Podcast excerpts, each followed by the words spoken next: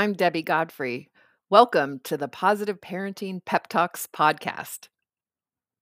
So, yesterday I talked a little bit about uh, some of the bonding disruptions that can occur that interfere with a child's brain development early on. And so, having colic, being in the hospital, having any kind of medical issues where the parent can't rescue the child, that those are going to set up bonding disruptions. And the where, where, this the research for this came was actually from studying infants in orphanages in Romania. And there's some famous researchers that, that did this, and they found that children that weren't held, children that weren't interacted with early on, had particular and similar issues, problems related to the way that their brains developed. And these re- researchers went further to find different protocols in order to assist in reestablishing those neuronal connections later on if they weren't established when the children were young.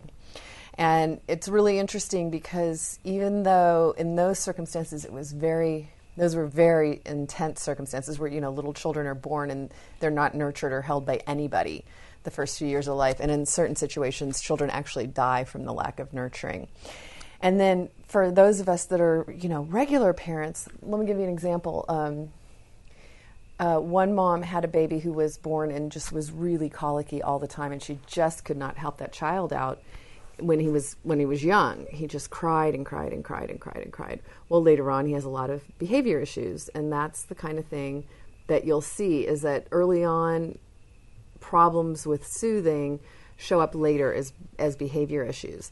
So not just um, not just when the child has some problem that we can't solve, but also for the parent. If a parent has an unavailability, uh, emotional or physical, is somehow not able to be there for a child's needs when they're young, this also can set up a bonding disruption situation.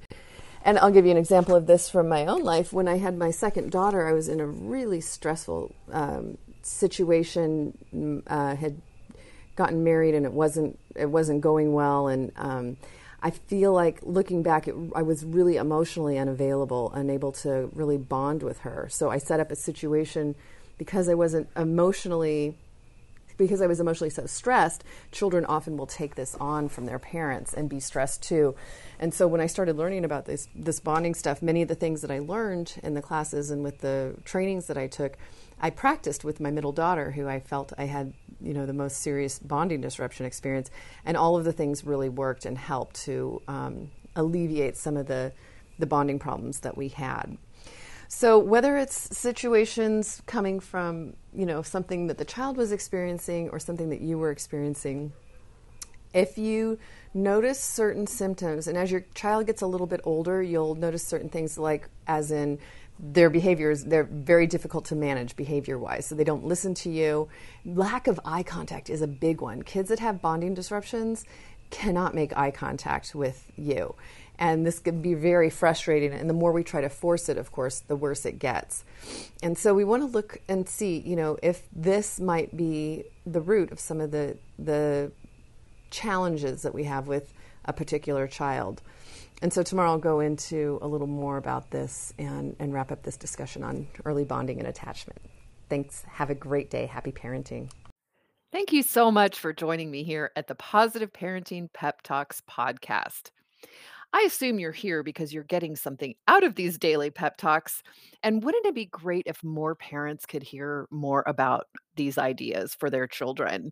And you can help me in a great way by liking the episodes, by sharing them on your social media, and especially by providing a review on your platform of choice. So if you could do me a huge favor and do that, it would really help get this out to many, many, many more parents.